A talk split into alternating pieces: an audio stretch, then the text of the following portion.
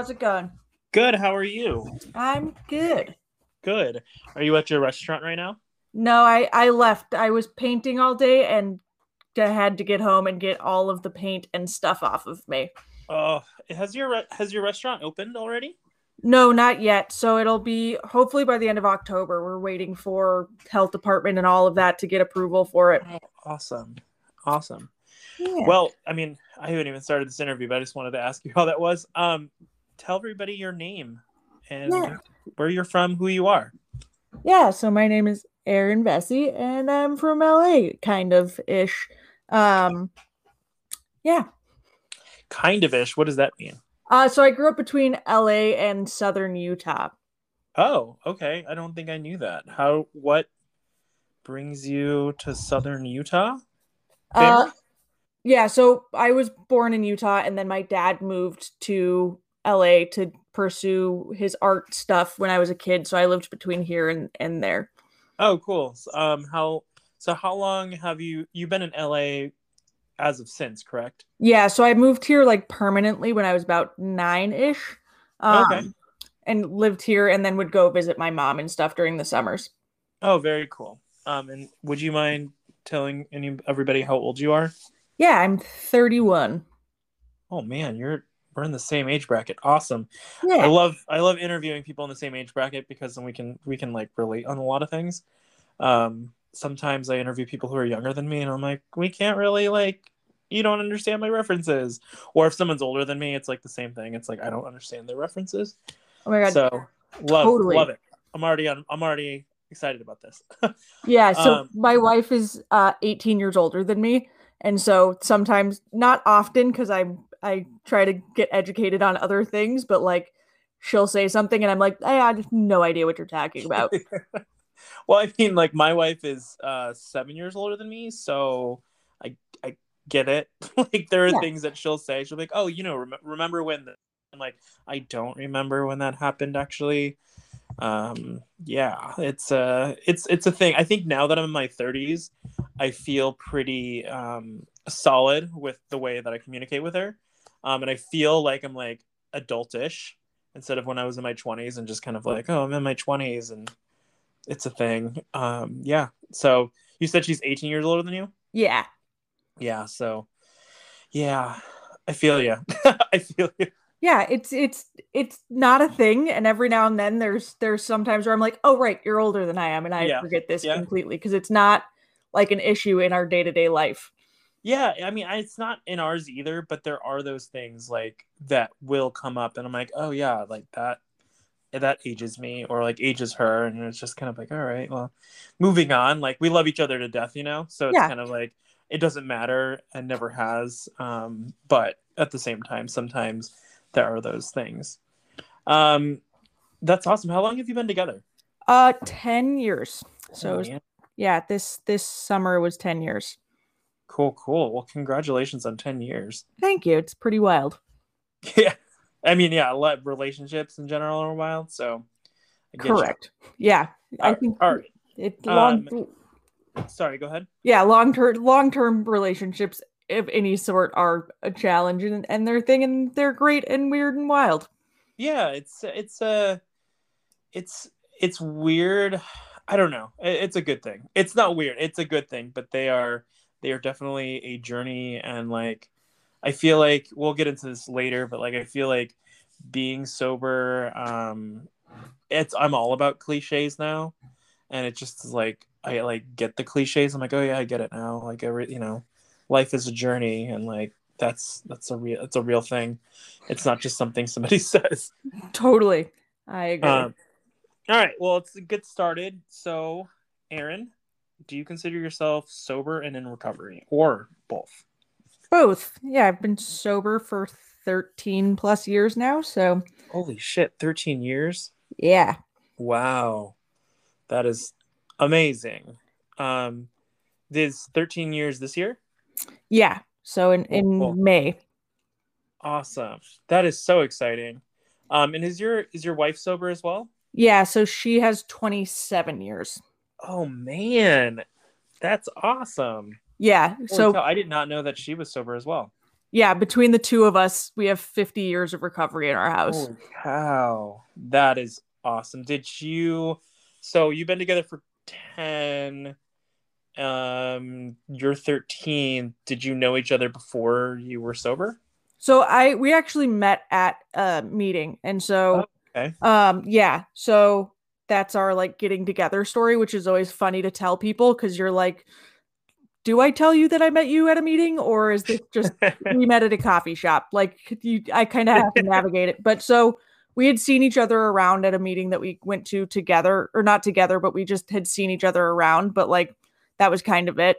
Um nothing it was one meeting that we saw each other for like a couple of months, but nothing nothing kind of sparked initially. Yeah. So yeah. Wow, that's cool. That's really cool.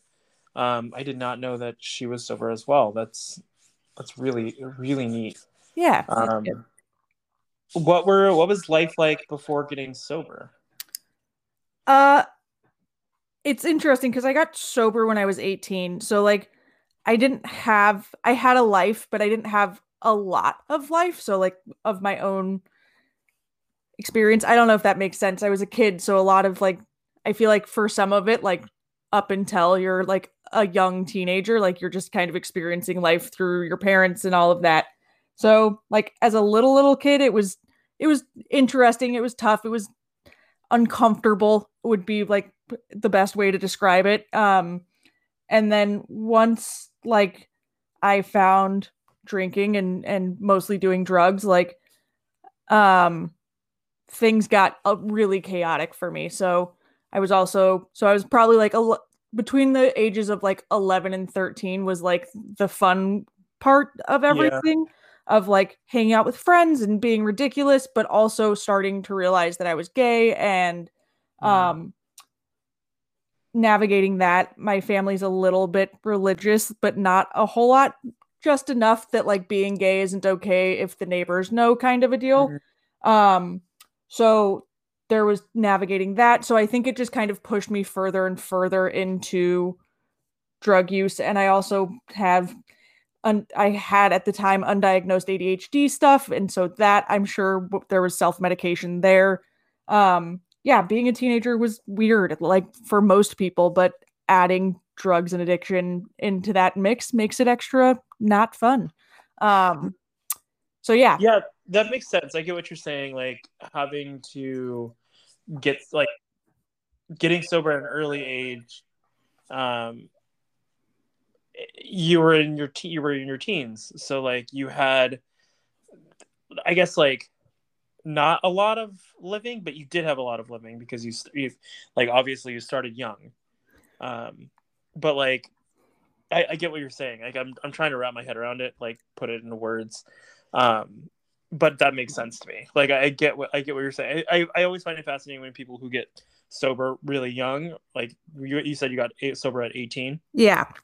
Yeah. So like, I mean, I, I definitely like, it's, it's amazing to me because to have that like wherewithal or like the understanding of yourself of like, I need to change myself um, and do something and then have it last as long as you've been sober is really, really cool.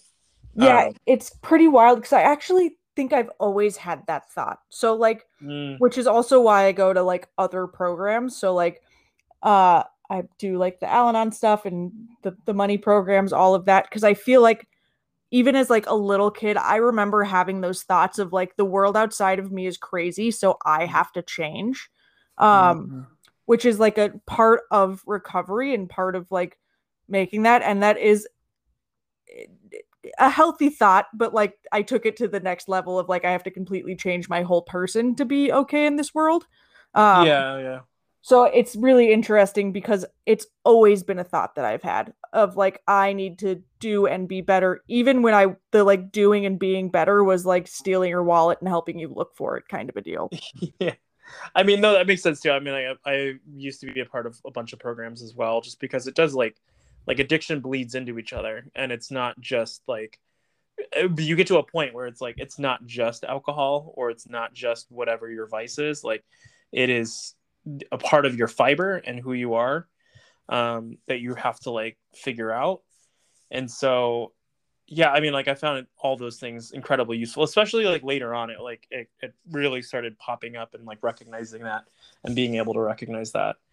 Um, but back to when you were a kid, do you think that? So you said 11, 13 was like when you were when you started doing like or drinking and doing drugs and stuff like that. Do you does do you think that there was like something that spawned that, or it was just like curiosity of being a kid?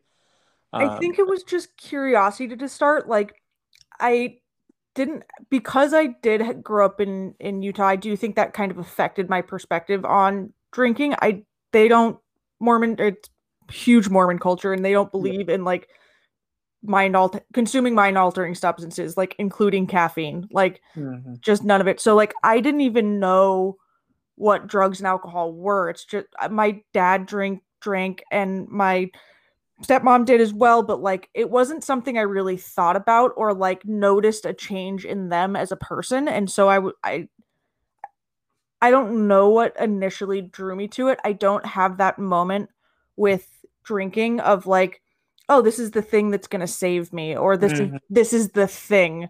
Um i don't have that experience around it. Oddly enough i do have that with sugar. I vividly remember oh. as a kid like eating a bunch of sugar and and feeling different whether it be a sugar high or whatever and then being like this is the thing that's going to make me feel okay. Huh.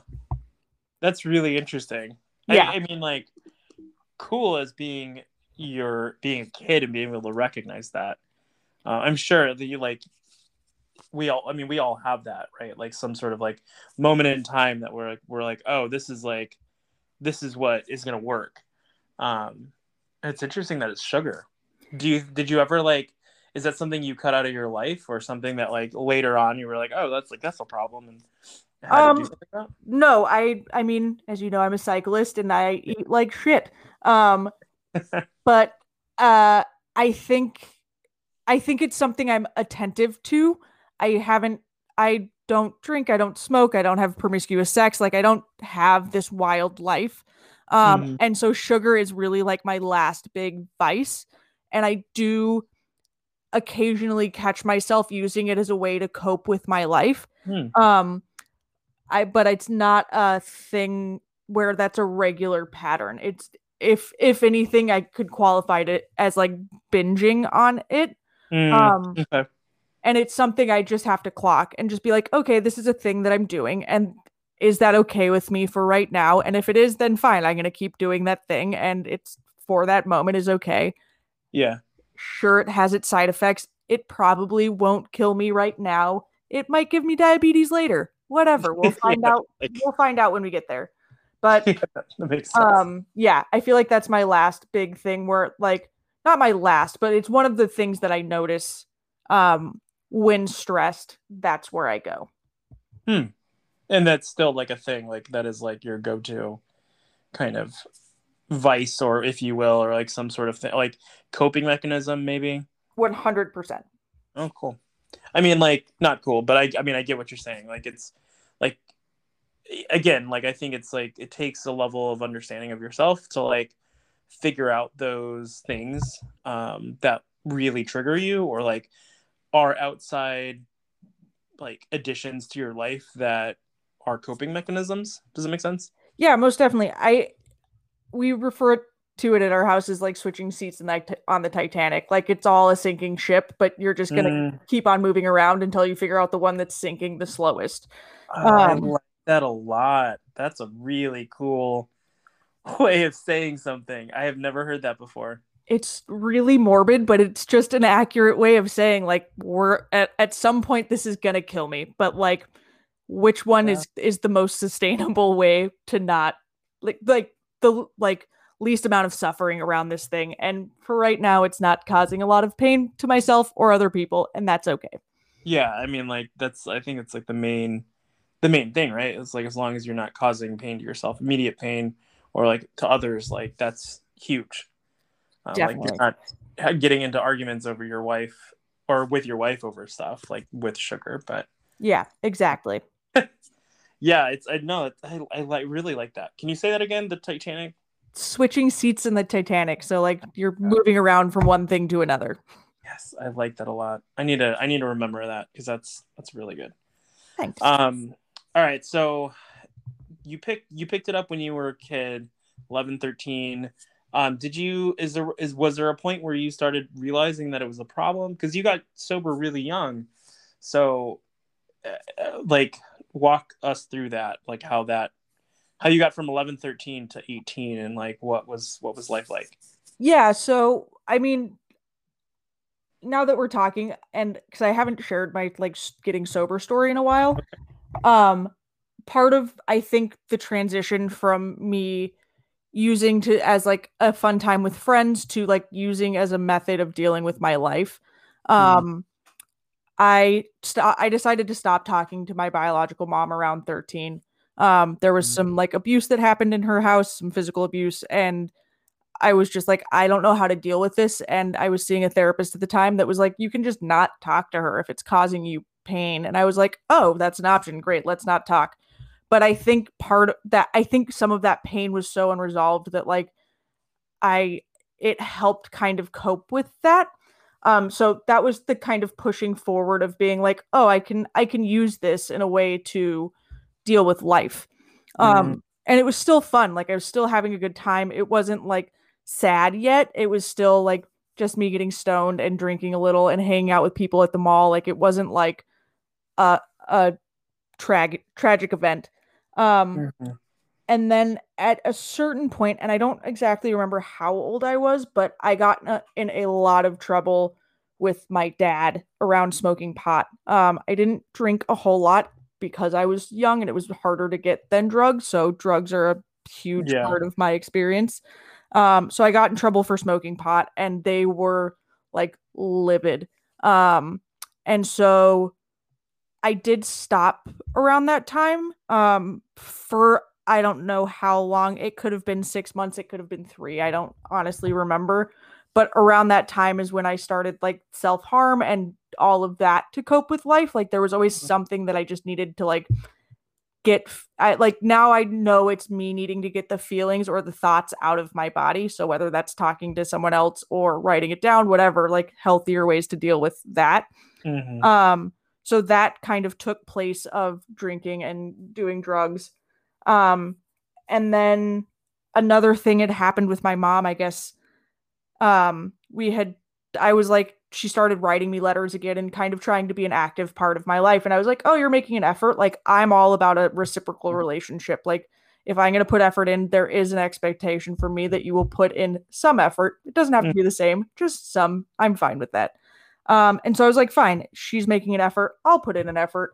And she flew out to LA and we started talking and whatever. And essentially, like, dismissed any thoughts that I had of what happened when we were kid when i was a kid and so mm. i was kind of blindsided by that because i don't i don't know what i was expecting out of the situation other than to maybe just be heard and like have those feelings validated i mean i was a pretty young kid i was eight or nine when all of that happened and so um there's always been a moment a part of me that's like did that happen or is that just like my little kid brain or my alcoholic brain or whatever yeah. you want to call it um so once that conversation happened with my mom and I was like pretty defeated by it and I decided to continue to not speak with her, I I feel like that's kind of the moment where things accelerated whether it's because of that or it's just how things worked out because of my uh, willingness to do whatever was put in front of me. I was kind of like a trash can of a person and was just like, sure, you have drugs, I'll take them. Um, yeah, so that kind of happened. I was probably like 16 or 17 around that point and from that moment of like starting to use again after that little brief period of being afraid of my parents essentially mm-hmm. um it happened pretty quickly and I do remember that moment. So I do remember I was at like a small house party sitting on a sofa and I was surrounded by beer or some kind of alcohol and i had promised a friend at the beginning of that party that i would only uh i was just going to drink and so um for me my experience is that like i actually don't enjoy drinking uh but drinking is always the thing that will open up the door to me doing other things that send me into a mm-hmm. rabbit hole that is not great So it started with drinking, and then I was surrounded by these bottles of booze. And I was like, if you want a drink, you have to give me some of your pot or whatever it might be. Mm. Like I was negotiating with people. And so at some point in that night, that was the first time, at least, that I recall blacking out and not being present or in control of what was happening. Uh, so yeah, and then from there, just it snowballed very quickly. Um, Did it freak you out when you when you had blacked out for your first time? Uh, I actually didn't remember that until I got sober, and I think through making amends to someone, they brought up a car ride home with someone's parents where I was like profusely apologizing. I didn't know that that happened um, until after getting well after getting sober. So I don't think anything terrible happened around it, but other than me, I I get very chatty when I get drunk, and so it's part of the reason why I don't like drinking is because I just I literally cannot stop talking, but I can hear like it's so awful. I hate it. Um, Because you can like hear yourself talk, but like yeah, and I'm just like, talking. shut up, like stop talking. it's so bad. Um, but yeah, so from that party, like it just snowballed to me doing a lot of cocaine, and then I was like, hey, maybe I can smoke this cocaine, and going down that rabbit hole, like it Mhm. progressed really fast from that moment, and then yeah, was this when you were like 17ish, 17, 18? yeah, that's correct. Because I actually like I got arrested three days before my 18th birthday, and that was kind of the start of my getting sober experience.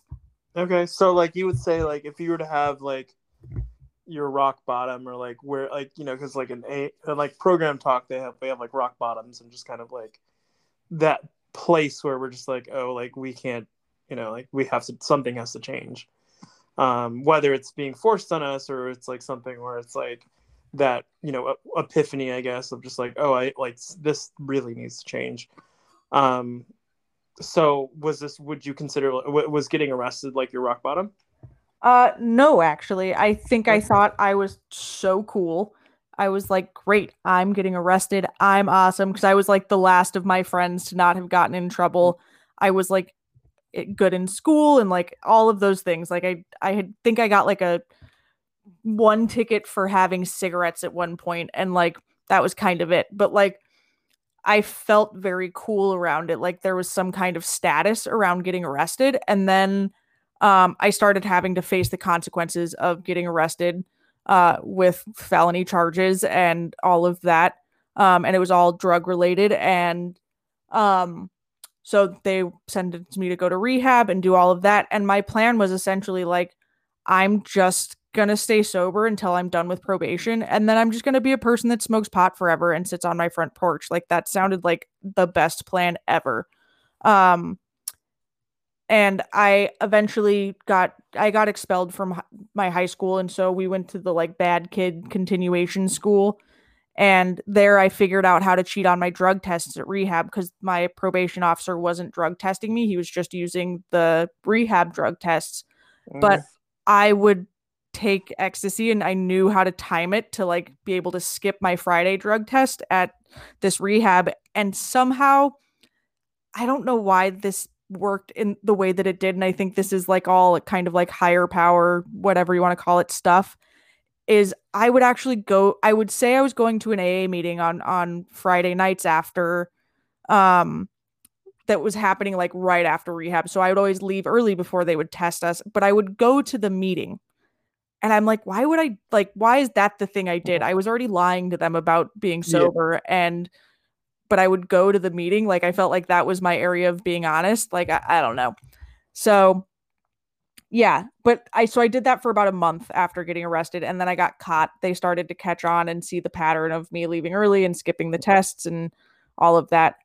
And so then i was like fine i'll stop doing ecstasy every other thursday or whatever it was. Um and like i i don't even know if that was really a bottom like i have a pretty high bottom like the reality is my story isn't like the worst of all of the stories and like um that was my like beginning to dip my toe into the like parts of reco- parts of using that were just problems. Um and so i actually have like because i've spent most of my adult life on my own sober, I've had more kind of bottoms in recovery than I have using. Interesting. I would I um I want to I want to that actually cuz I I that I've I have not heard that before.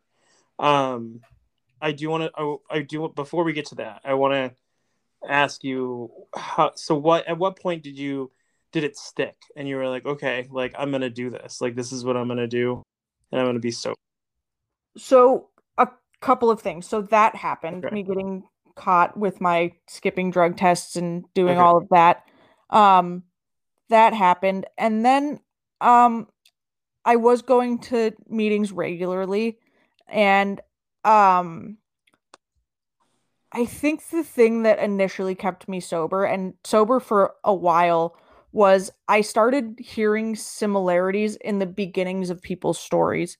So mm-hmm. because I was probably more often than not the youngest person in the room, I was like, I'm not like these people. Like they're all old and like I very much had this like it's not going to happen to me and all of that. But then once I started hearing like how their stories were starting and starting to see like just those similarities and being like oh shit this is this is a little weird but whatever i'm still on my plan of i'm just going to do this for a year until i'm not in trouble so i can not be a felon mm-hmm. um and then my dad got sober because my other justification of like why i wasn't an alcoholic or wasn't a drug addict is because there was no one in my family that was and so mm. i how could i be but yeah. then my dad got sober probably like six months or so after i got sober or he went to rehab after that. I don't necessarily know his whole story. Um but yeah, so I was like, "Oh, interesting." Now that justification or excuse is gone. And with seeing the similarities, what I started to realize is is I didn't want to get sober and get sober or try to figure out my life when I was old. Like that mm. that idea kept me sober and honestly still has kept me sober like that I see people struggling through their life as older people and trying to get sober or even just trying to figure something out and not have a program or support and doing it on their own like that looks really fucking hard. Sorry for swearing. I don't know if swearing's okay. Oh, you're good. Um, great. Uh yeah, yeah so that was the go, thing that go. I was like yeah, so that was that was the thing where I was like, yeah, I'm gonna just I'm gonna stick it out and what's the worst that could happen? Like um during that time I also got kicked out of my parents' house. So while I didn't experience like sleeping on the street homelessness, like I was homeless for about 2 years. Um I didn't have like stable living and I was couch surfing and if I wasn't sober, I would have been sleeping on the streets. Um so that was the other thing that kept me sticking around. Um, and then I found community, and that's kind of been the biggest thing in in all of my life that's been really important and sustaining. So, what do you mean community? Like like sober community? Yeah, so sober community. Uh, now now as I'm more sober, I have not sober community. Like I think for me, like that's the thing that keeps me sober more than anything. Um, mm. I mean, I've worked steps in multiple programs. I've done all of those things, but the thing, and I've not, I've gone long periods of time with not being heavily involved in program stuff, but I've stuck around the community element of things and having friends and support and people that I can rely on to get the like shitty feelings out of my body, whether that be talking to people or going on bike rides or doing these things to kind of take care of myself. But like the, the kind of center piece of my recovery has always been community. Interesting. I, I would like to ex- I would like you to expand on that because I I know that there's uh, before I got sober, there were a lot of people who would tell me that um, specifically, and I never really understood it because, I mean, it's just it's not where I where I am, um, and I just kind of want to hear what your thoughts are and like what is so important to you about that, and like what it does, uh, what the community does for you. Yeah. So when I first got sober, I hung out with this group of like 40 year old lesbians on in West Hollywood and that those were kind of like my people at that time and I was also going to um young people's meetings um which I didn't necessarily click into. I've always hung out with older people, but I was there were a few like really solid friends who I still speak with today. Um that like we just hung out and because I was sleeping on people's couches, I never really like felt comfortable of just like hanging out on people's couches while they were like home doing their thing. It was really a, an uncomfortable experience.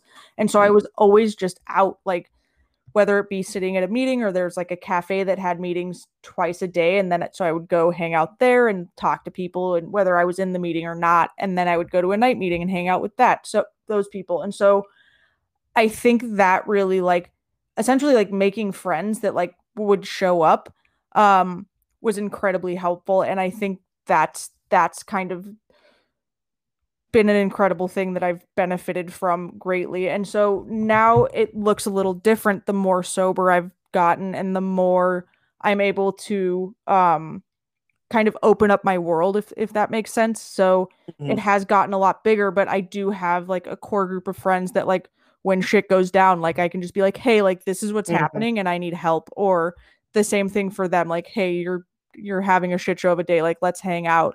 So it's it's just that like it's just having support. So like my family situation growing up was not that. Like it I mean, I'm one of 6 kids. I think I talk to my oldest brother the most. Uh, and by the most, I mean we send each other a text message once a month or every couple of months. Like that's mm-hmm. the most communication and support that um, my fa- family is able to provide for each other. And so I have always been searching for like a family um, and I have now I'm married and I have a son and I have all of I have like a traditional kind of family, but also my community has kind of replicated some of that, like just people to show up and be supportive. Um, mm-hmm. kind of without expectation or conditions, which is also kind of how I was brought up. Like I felt like everything came with an expectation or a condition.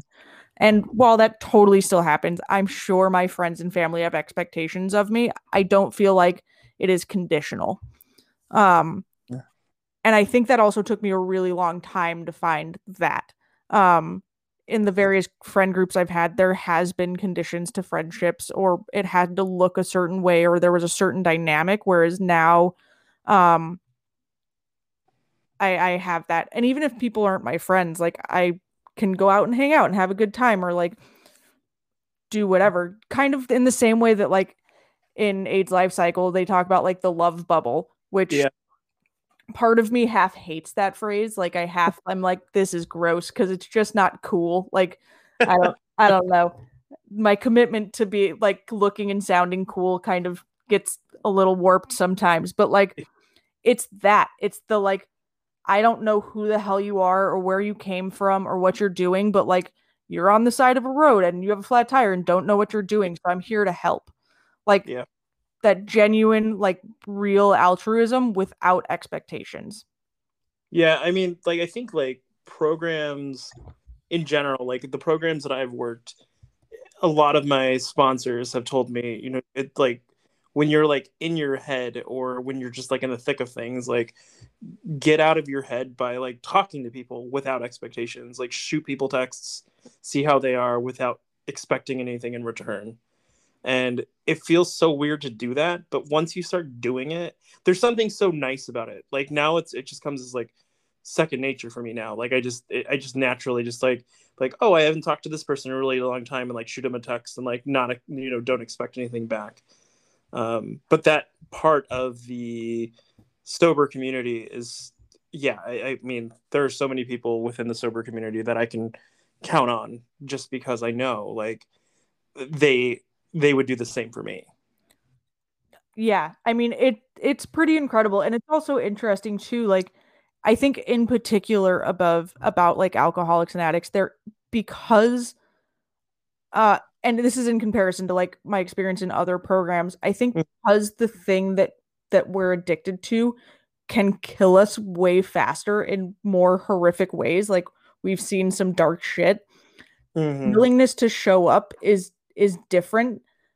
And I it's really I really kind of experienced it um in the past month or so of like talking to a sponsor in a different program and not a sober person and whatever. And I was sharing some stuff and I was like, "Oh, right, like some of this stuff that we're talking about while it is related to um my Al-Anon issues, like this is a this is a thing that if I were to take to an AA meeting, like they would understand and be able to like clock it a little bit faster, and not and not have some kind of like pity around it. Like yeah, yeah, yeah. terrible, like awful things that happen in our lives and we don't know how to navigate. And you can just be like, oh, here's someone else. And like the the desperation, I think sometimes leads to like a greater eagerness eagerness to be of service. Yeah, for sure.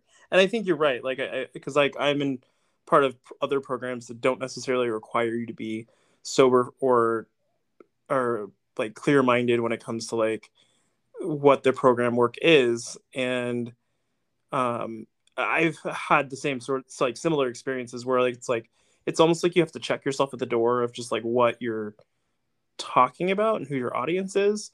Just because like the mindset of an addict and somebody who is you know drug free or alcohol free is like so different than somebody that it ha- you know like has like money issues or um, is like a gambler. Like it's still equally you know some sort of vice but like that mindset is so different um, than somebody who's like seen some shit and like you know the, the kinds of shit that i hear at my other meetings or just or like you know like my aa meetings or anything else like that are just so much more i guess intense but like i can see it and it, it doesn't faze me right? Like it doesn't faze me but other people in other meetings like it, it kind of like is a little bit you know it's like I, I feel you. It's like a pity or like a like oh holy shit like you've seen some stuff.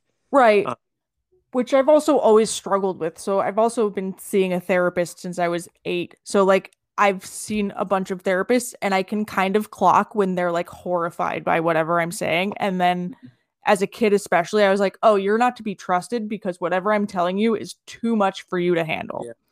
so i think that's kind of the beauty of being a sober person is you're like yeah yeah that's cool like i've done this other thing that's way worse than that or whatever like which sometimes is helpful and sometimes like i it could just be my ego getting in the way of being like well whatever like i'm cool too guys or like I've yeah. done this. It's that part of me that sat in the back of the cop car when I got arrested and was like, I'm cool now. like this is like the top of my life. Like Yeah. Yeah. I'm, no. I'm about to face some crazy gnarly consequences of my actions, but I'm cool, and so that's all that matters. oh, literally all that. I mean, like, yeah, I mean, I definitely feel like yeah, it's like no eh, it's sometimes I have a hard time outside of like my my own sobriety of just like knowing my audience um because like i i don't do well with small talk. Yeah. And I don't do well with just like people talking to me about the weather or about sports or some shit. Like i i have to go into some deep explanation if i do something wrong you know like all the all the things that we do. And it's just like sometimes i forget like most more than half the time like nobody gives a shit. Like nobody really cares that much about what i'm what my thoughts are about you know x y and z or like why i did something. Um yeah and it's like i don't know i just don't, don't do small talk at all. Um which i think i attribute i really do i mean i've always been kind of like that but i think like i really attribute it to like the being sober because we talk about heavy stuff like every single time you, you come in contact with somebody um who's sober. But like we still joke around but like for the you know we hear some of like the darkest stuff that you know you'll ever produce Definitely. And I also think that's hard too. Like, I think that's where like being in restaurants has actually really benefited me because I've I've kind of learned where and when to to navigate those conversations. Because I feel like sometimes too, and this is this just my opinion around it, but like they're like talking about like your horrific story at the punch table at a party that's kind of lighthearted maybe isn't the time and the place to to yeah. share this horrific event. Not to yeah, say that like you shouldn't talk to people about it, but like maybe wait until like the meeting happens or like yeah. whatever. Like the punch bowl isn't the place to talk about it. Well, I feel like for myself more so is like that I overshare. Like it like an example is um like for my like today, like I, I got coffee and um the the server messed up on the coffee and was like, I'm really sorry, like I'm gonna give you another coffee. So I was like, or you're like, you can take this coffee, but like you we're, we're gonna make your coffee too. I was like, cool, that's you know, no worries at all. And then I, I went back to work and then somebody was like, I just like handed I was like, hey, you know, like, uh, to a teacher, I was like, hey, do you want do you want this extra coffee? And she's like, oh my god, yeah, like yes. And in my mind, I was just like, yeah, I could just like say this, but then like I explained like the whole thing and like was just like overshared because I'm so used to oversharing, which I was like, well, they made me another coffee and then this happened, then this happened, this happened. And then I was gonna drink it, but then I didn't want to be selfish. And then she just like she just started looking at me like, dude, shut the fuck up, man. Like just you know, but I'm so used to that from like meetings where I'm just like, well, this feeling feels like this, and then I feel like this, and then it happens like that. And I'm like, no, I, I gotta like turn that off. Yeah, um, I 100% do that all the time.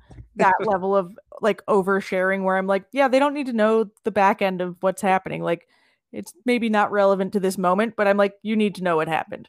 Exactly, you need to know what happened, and I feel like I, but I feel like the thing about like where I think about it with my sobriety is like I I don't think I'm perfect like at all, but I do have to be honest with myself like all the time. Like it's like I have to constantly check those small conversations that I have with myself and like reevaluate some of my situations because like I want to like if I'm not doing okay or if like there's something that's off like somebody in a meeting once told me like you should not necessarily to me but said like how you keep your house clean or like how you like look at things in your house like if you throw like a q-tip and it misses the trash can and then it bounces off and you see it bounce off but then like you choose not to pick it up like you know like they were using it as like a metaphor of like that's how your brain works. Like you like if you mess up with one thing like you'll just slowly keep messing up and like letting things go. And so like you should always try to like clean up your side of the street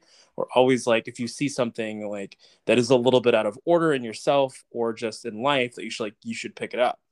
And i've taken that too much to heart. Like i feel like i do that all the time where i'm like constantly you know like i say something or do something and i'm like oh i gotta fix that. And then like you know it, it bleeds out into like normies and they're just kind of like dude you're strange like you just you you need to stop trying to fix everything. Um, yeah, I'm I'm very familiar with all of that, and I yeah. also think for me, like that's in in my experience, like that's a moment of like a character asset, also being a character defect kind of yep. a deal. Like yep. in in some of these areas, like this over explanation of like being a manager and knowing how to like coach people on how to do things, and the over explaining is actually proven to be incredibly helpful.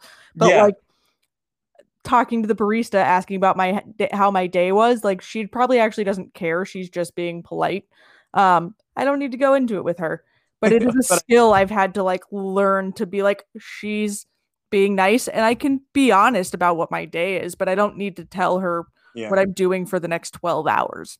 Oh yeah no i i i totally get that and do that too where somebody will be like like you know it's a standard like how's your day going? And then i'm just like well this is and this happened and then it's just no you really don't care what my day is going to look like like you just literally are asking because you're paid to do that and like you have to be nice um yeah it's an interesting it's an interesting switch. I mean like you said it's like sometimes like defects can be assets but then also you know just like it can be just difficult to navigate. Agreed. Uh, okay so moving into when you got sober. So what was early sobriety like? So you were going to a lot of meetings um, and you were sticking around the community what was it like for you? And you and i you briefly said earlier that you had been living on your own for a really long time. Yeah so uh, i got kicked out shortly after out of my parents house shortly after getting sober. Um, i was still stealing and acting out in other ways and so they were kind of fed up with me and um they kicked me out and I was couch surfing so that was kind of like my living situation. Um and I had like a few like couple like a couple of times where I like found a roommate and had a little bit of stability in living but for the most part was just couch surfing. So raising my hand and saying I needed a place to sleep for the night kind of a deal um which was incredible was LA? yeah this is all in LA um, so I did I did that, and so it was just a lot of going to meetings, and then that was also in 2008, so good time to be looking for work and trying to make all of that happen. Um, so yeah, like coming of age and trying to navigate like earning enough money to support myself. Um, so I was either working or in a meeting was essentially my experience and didn't really have like the luxuries to do anything other than that. Um, and that was my experience for quite a while. Um, was just navigating like when's my next meeting going to be and mm. where how am I to like either I hope this restaurant stays open long enough for me to earn enough money to like make something happen mm. or hunting for jobs. Like that was kind of my life for the first year of of all of it. Um and so do you, all, you like kept busy during that time, like having to do that and just like going back and forth, or was it stressful? I mean, I'm sure it was stressful, but was it hard to be sober while trying to do that? Mm, it wasn't. So I've once I decided to be sober, like I feel like it wasn't hard for me to like just be like, okay, I'm sober now and this is what I'm gonna do. Mm. Um and like even now, like I I don't I don't ever really like crave drugs or alcohol. Like there are times where I'm like, yeah, that would be nice, but like I I've lived my entire adult life without it at this point. Like I feel like I wouldn't I don't necessarily think I would gain anything from it. Mm. Um, so I was fortunate enough that like when I got when I decided that like I was gonna stay sober, um, I I didn't have that thing. I think there was one moment where I lost my wallet on the bus and it had like everything in it, like my ID, my social security card, like everything, and like probably the last like twenty dollars I had. Um, and I was I was sitting at the bus stop like furious, and um, some guy was smoking pot, and I was like, that would be nice, but the immediate next thought was I'll just go to a meeting. Like there was a meeting like 3 blocks from where I was at. Um I had probably just come from a meeting like but so that was kind of the only moment in early recovery where I was where once I had decided to stop like lying and cheating around things like that was the only time where I was like, yeah, drugs would be nice, but like I quickly realized that like I would be for real homeless if I had not been sober. Mm. Um so and and I don't I don't necessarily think that was a conscious thought at the time. I think in hindsight I I knew that like at my core, but I didn't think it was like a forefront thought. Hmm. I mean, I think I feel like other people who have inter- who have interviewed who, got sober at a younger age, they have like have this real big drive to stay sober. And I don't know if like a general like I'm like generalizing people or into like a bubble, but I feel like the what people who I've interviewed have gotten sober early. They're, just like like you said, didn't want to have sober when um and I, I how that, that I, I always like look at myself and I'm like, oh well maybe you know, when I look at myself, like, oh, I should have gotten sober when I was younger. I don't know if I could have. I don't know. I mean, everybody's journey is different, but yeah, I think like I think I wasn't really given the choice. Like, so I think that was part of it. I think like how hard it was to just like literally eat and live mm. was too hard. So like and maintain my like smoking cigarette habit was too much for me to like even have the time or capacity to think about it. Like and I have other friends and I would see it a lot in young people's meetings like people would come in even younger than I was and end up relapsing because they turned mm-hmm. 21 and it was a whole thing and whatever yeah. like I I do know people who have gotten sober young and haven't stayed sober and then have come back. Um and I think I see that more commonly than I do people getting sober young and staying sober. Mm-hmm. Um but- I mean, I think that I think my thing is is like I I've recently have talked to a lot of people who are younger and have gotten or not younger, got sober younger, but like most of the meetings that I attend in general are not younger people. Like I I I think maybe that's my that's my own thing. It's like I recount that recant that. Like I don't really know. um, because most of my meetings are like older old timers or just like I don't know. I've never I've never really had like a younger crowd, so that was a hasty thing for me to say. But um, what do you what what are your for younger for younger I guess your age when you were getting sober? Like how like was that do you think that helped you? Or did was it helpful to have more people who were like older like with more experience um in your life? I so in general like I don't this is actually the first time in my life where I've ever hung out with people even remotely close to my age okay. um like consistently. And I like I said I had a small group of like three or four friends that like we were a close group and we were all pretty close in age but I was still the youngest of all of us um and then everyone else was significantly older than me. Um, so like my nickname when I first got sober was child because I was so much younger than than everyone. Um, and I think that actually really helped getting sober around and they didn't necessarily have more time than me. I mean, a lot of those those women had ended up relapsing at some point. Um, and at, at one point, like my sponsor and I were the only ones that were maintaining recovery in that group. Um, so it's not necessarily that they had more like sober experience. I think it's just um how things worked out and I I don't necessarily know if that affected things other than seeing the the thing that I am the most conscious of is just seeing people older trying to get sober and being horrified of having to work that hard and mm-hmm. having like that long of an amends and that long of um mm-hmm. okay. inventory work like do i didn't want to do that level of work i was like i've already been doing this most of my life in some capacity through therapy or whatever i don't want to have to work super hard to get and stay sober that makes sense i i, I can see that.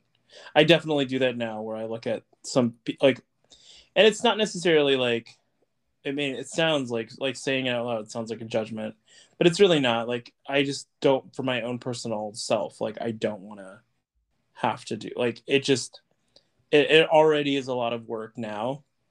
Um and i yeah i don't want to have to have more of that more of this of yeah having... i mean i can create a lot of damage being sober too but like mm. yeah i don't want to add an element of not being in control because that also like I feel like that's the thing that recovery has given me is that like I have a choice to do things now.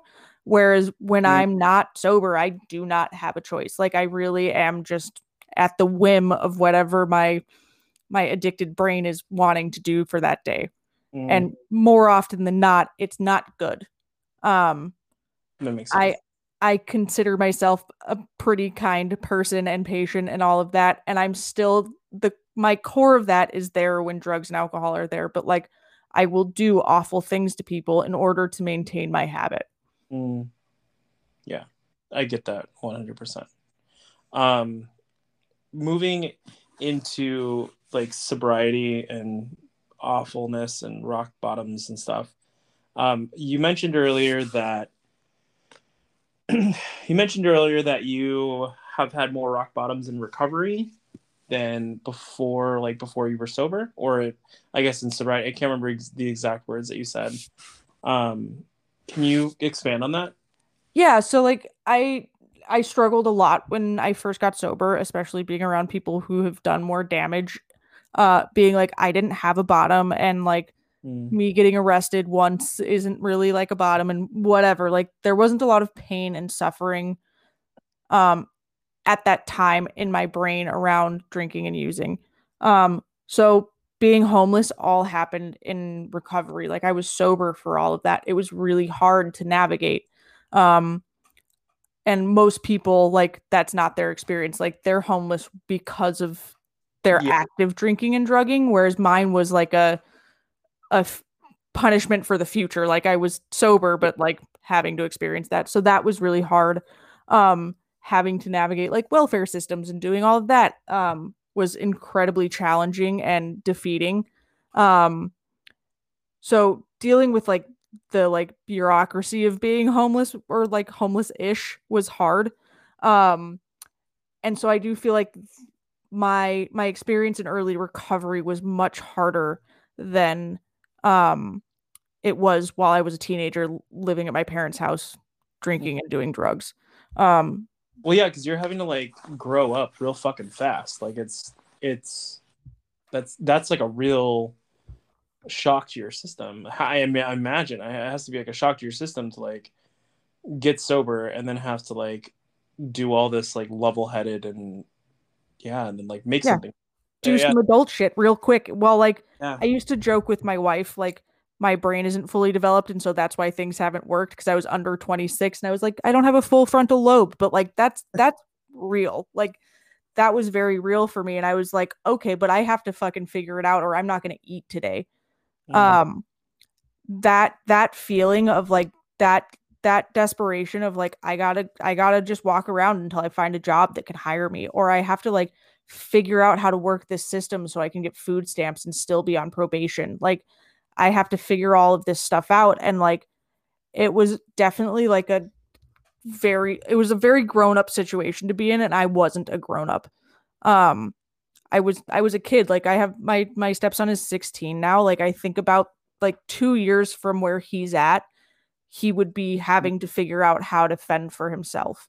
And like he's a very mature 16 year old, but like still, that would be like, I can't imagine like either subjecting my kid to that and then thinking like, oh, I was only two years older than him when I was trying to figure out how to like live.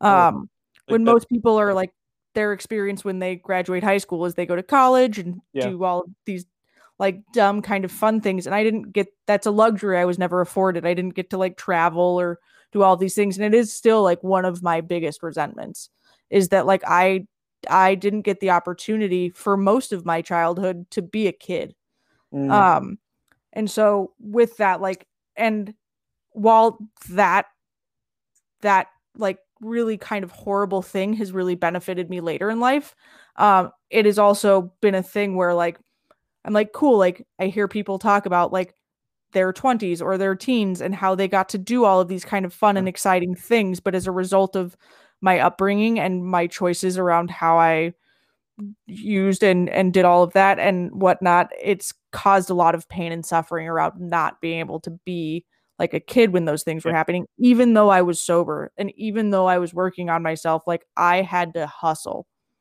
Yeah, no, I, I, I'm sure that having like a it and having them be, you know, two years shy of what you were when you had to do your deal, it's like I'm sure that it, that's a huge. I mean, yeah, even just you telling me that, like, that's that's crazy to think about. That that like I I, I know because like to like put that into perspective, like it just it it's it, that's a trip to think about um, what I was doing at the age of like 16 to like 18 and then even 18 to like my mid 20s like you don't really think about oh, i don't at least but like think about like how good i had it. Even if it was like there was my like i had my own stuff that was going on and it was rough and tough like i still had like a roof over my head and a consistent roof over my head. I had a job. I had all these things. And you had to like you know just like grow the fuck up um, yeah, and I and I think that's why I feel like like in recovery I've had um harder bottoms than I did mm. in in my using and I don't think I didn't have bottoms in my using I totally did. Being arrested for felony drug charges is a bottom and that is enough to qualify me to like ha- live a sober life. Yeah, yeah. Whatever that those qualifications are. Um but that being said like that wasn't really like a hard um at the time wasn't a hard and traumatic experience while I was experiencing it. In hindsight, like I'm sad for that version of myself, but it wasn't like hard while it was happening. The being in early recovery and navigating having to grow up and also to be sober and doing it um pretty much on my own outside of these these people that were kind enough to like offer me their couch or kind of whatever support they could um was was a huge challenge so what what age were did you did you did things like start leveling out and did you um either start making some sort of money to like that was like livable, especially because like California in general, I just from people I know, like it's it's an expensive state. Um, totally. so like how yeah. uh, what point was there was there like some like level that you were just like okay like like now you're uh, like it's now where you're like okay like i'm like set and i'm good or was there was it earlier or not earlier but was it what was it like in your mid 20s when things started just really calming down So, like financially, probably in the past like three years. So, like working in food service, no matter like what level, like you don't make good money for the most part. And even if you're like a manager, and I've been working in restaurants since I was 13 and managing for 10 years, the past 10 plus years, like I have a lot of experience, but still just earning minimum wage. I mean, mm-hmm. I was earning minimum wage or like a dollar or two above. So, like, I think that would have been like $15 up until I up until like five years ago. And then I started earning a little more and it was still like a struggle. And so, like, I met my wife when I was 21. Um, and I, the year prior, I had moved in with someone, I had a roommate, and um, I was barely able to pay the rent and like just trying to like figure it out and working a bunch of jobs and like just trying to make it happen in terms of just like the day-to-day life kind of stuff and still not really being able to afford like groceries like the the ways Mhm. that I was eating is like I would go to meetings and like hopefully those meetings had snacks Yeah. or um eating at work like the, my restaurant jobs that would have like a, a staff meal or whatever that was Mhm. kind of how I had like food um so that was still like a huge struggle while I had a consistent place to stay. I also didn't like necessarily, I don't, even still, it is a struggle for me to feel comfortable in my like home. And like I've had a stable living situation for 10 years now. So it's not like it's, this is a new experience, but it still is a little uncomfortable for me to be like, this is my space and I can do things here and like yeah any of that. Um, but yeah, I would, I would say that like, while there are still challenges, like in the past, and this is really weird, especially considering that the world is half on fire right now, that the past like two and a half years has been the most kind of stability that I've had all around. Um, I've been really fortunate to like work my way into having good jobs that pay me well and that like aren't garbage employers and treat people poorly or do that whole like we're family thing and then I'm going to have these weird Yeah. expectations of you and treat you terribly and whatever and pay you $5 an hour. Um yeah, so I would say like as a whole collectively like this is the most stability I've had. Um I think being with my partner has been incredibly helpful with her being sober and like having that experience. My stepson is incredible. They offer stability.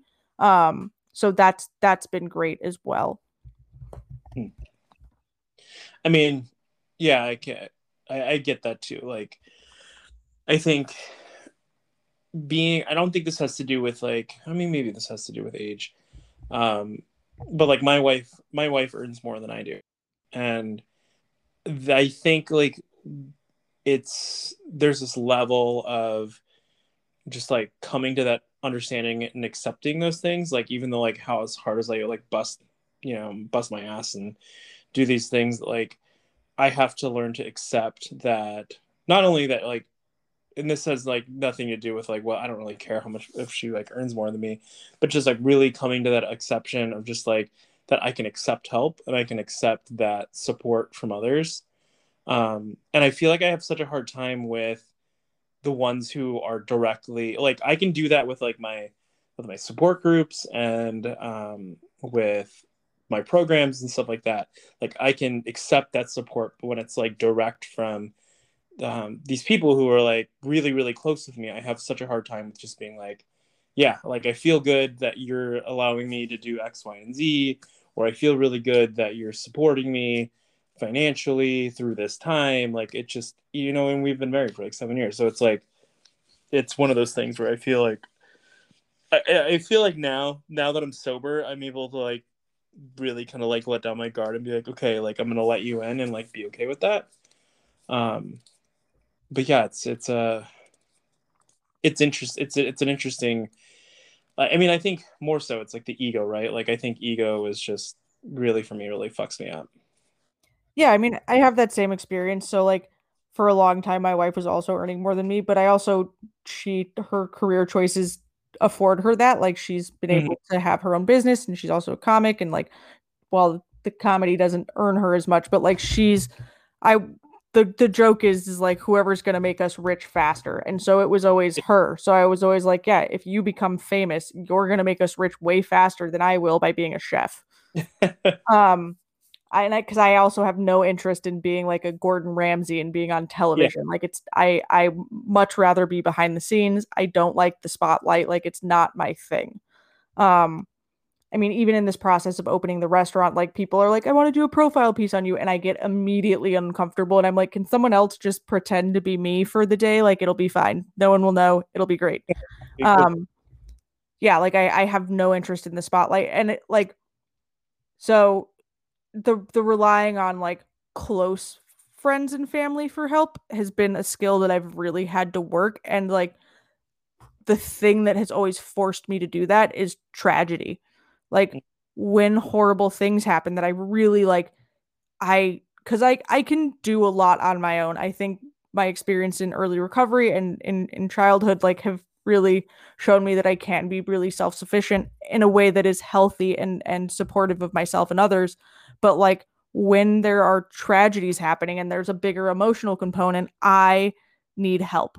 And so Mm. I have I have a very few select friends that those are the people that I call and say like, "Hey, I need help," or Yeah. um, talking to my wife and being like, "Hey, this is what's happening." Um, so it it has taken a long time, and it's it's interesting to try to navigate that without um, developing resentments around it, which is Mhm. inter- it. That's the thing in recovery where I'm like, okay, how do I like manage these things and like that that fluctuates all the time. Like sometimes I can do things and say things or hear things without being resentful and other times I'm like, yeah, I can't help you or like if someone says they can't help me in that moment, I get very resentful. Yeah, And I'm yeah. like, "Oh no, like you're just saying for right now. This isn't forever. This is literally just like right now Uh. you don't have the capacity to like help me in the way that I need to be helped because I need a lot." Yeah. Um which I, I I struggle with that too. I think I think it's like I have such, and I do that with with a lot of people, with people, especially with, and I think that's my fear with the people that are close to me, is that sometimes like I can accept their help immediately, and I can be like, yes, like I know you're there for me, and then there's other times that like if I'm for whatever reason like you know, and I know because everybody has their own life is like if like they can't help me in the way that I need to be helped, then it like shuts me down and I build a resentment and I'm like, well, fuck you then. Like, I can't believe like you can't be here for me, which is, which is not cool, but it's, it's one of the, like you said, it fluctuates. Like it just, it's, it's one of those things where like, I, I can catch myself after, like I can fit, see that like, oh, you're, you're actually operating from this real sense of hurt and like, you're not like actually looking at it in a way that is logical, which is that like somebody couldn't help you because of, you know, they have their own stuff going on, and that's okay. Um, but like I'm easy to to build that resentment and wall and just you know shut up.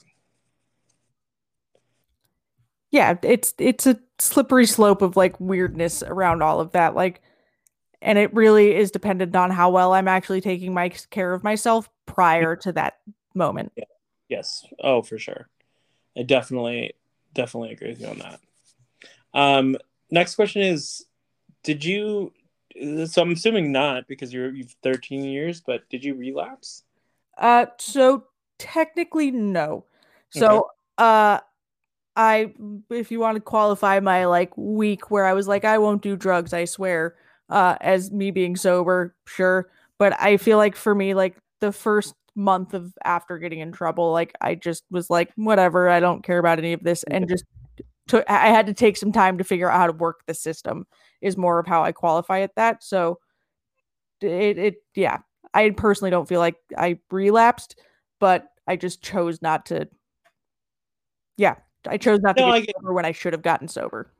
I get that. I mean, like I feel like, I mean, everybody's story is different. Really, everybody's story is different, and everybody's journey is like is their own.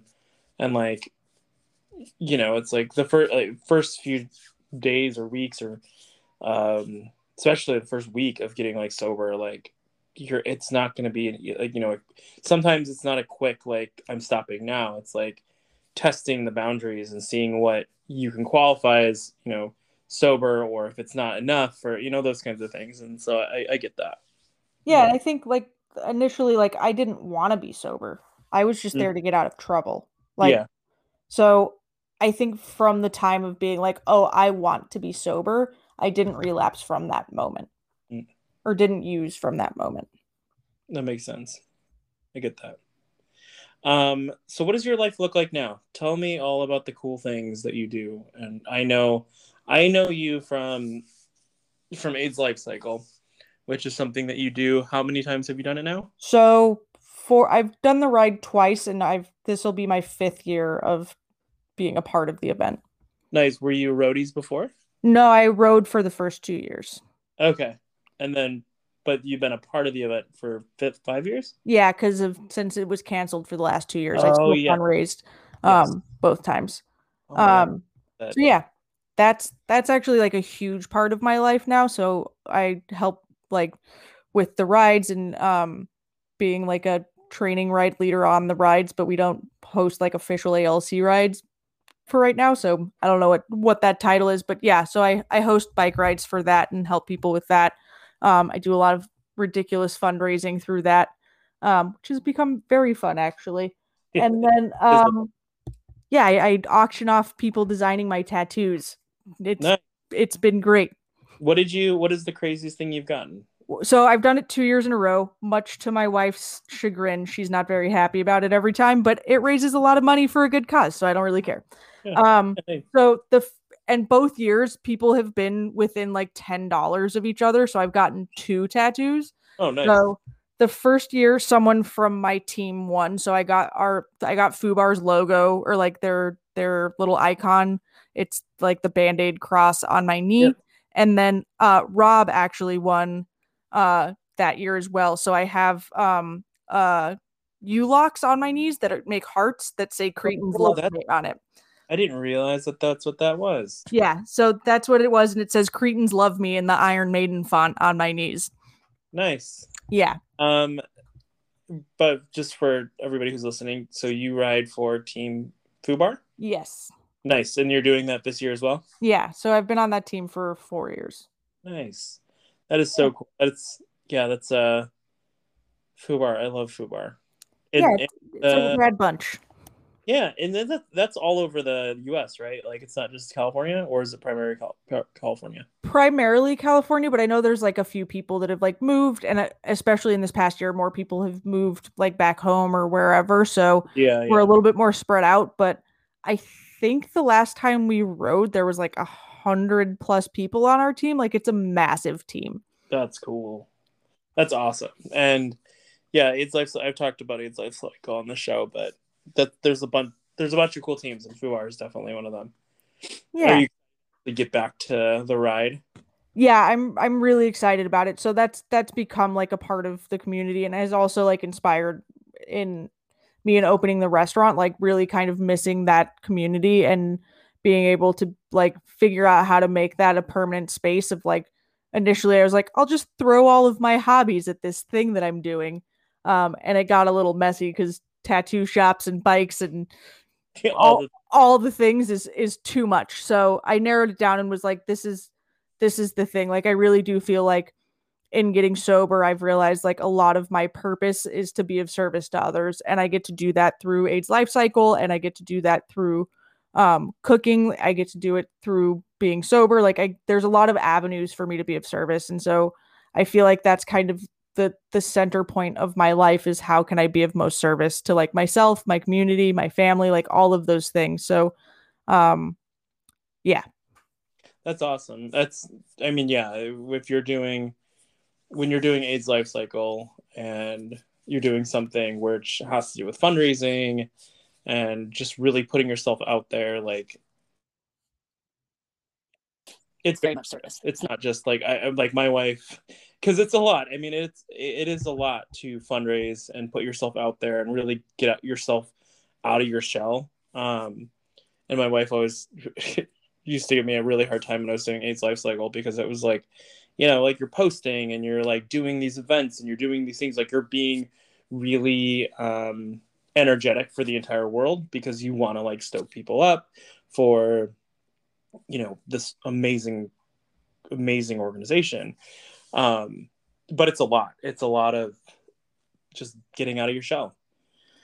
Definitely. And i also think like what's kind of hard for a lot of people and, and this was my experience and why i hadn't didn't sign up sooner is i didn't think it was accessible to me because i didn't have money mm-hmm. um which is kind of true but there are ways that like a lot of teams will help you like navigate getting a bike or your kits yeah. or whatever like there is help and support in that but it was also like having access to friends with money that could be like oh i want to donate to this thing yeah but i yeah. think like what i've learned is is that like everybody can donate whatever they can afford to donate but like bringing them kind of through the experience with you is really fun for people like Yep. especially like with this tattoo fundraiser and i think that's why it's ended up each year i think it's raised over like i think my first year it was like 1500 and the second year was about the same um of doing it and like people like the experience of living through someone else like they don't want to do the crazy thing but they want to watch someone else do the crazy thing yeah um. So i think that's kind of the thing and so they're like if if i get if i donate five dollars i get to watch you do the crazy thing and help someone. Yeah it's a it's really a kind of a win-win right? Like you there's a lot of a lot of good parts of it. Um, totally. yeah and i that's awesome that those two are i didn't realize that both of those were. Um what do you do you have ideas for this year's? For fundraisers? Yeah for or not for the fundraiser but for the tattoo. Do No, they get the they get to design the tattoo. So Okay. whoever donates the most amount of money and i usually choose like a week in the spring uh, in that time period the most collectively uh gets to design the tattoo and i just get to choose the size and location just in case someone Okay. chooses like a dick with wings and then i'm not having it on my forehead.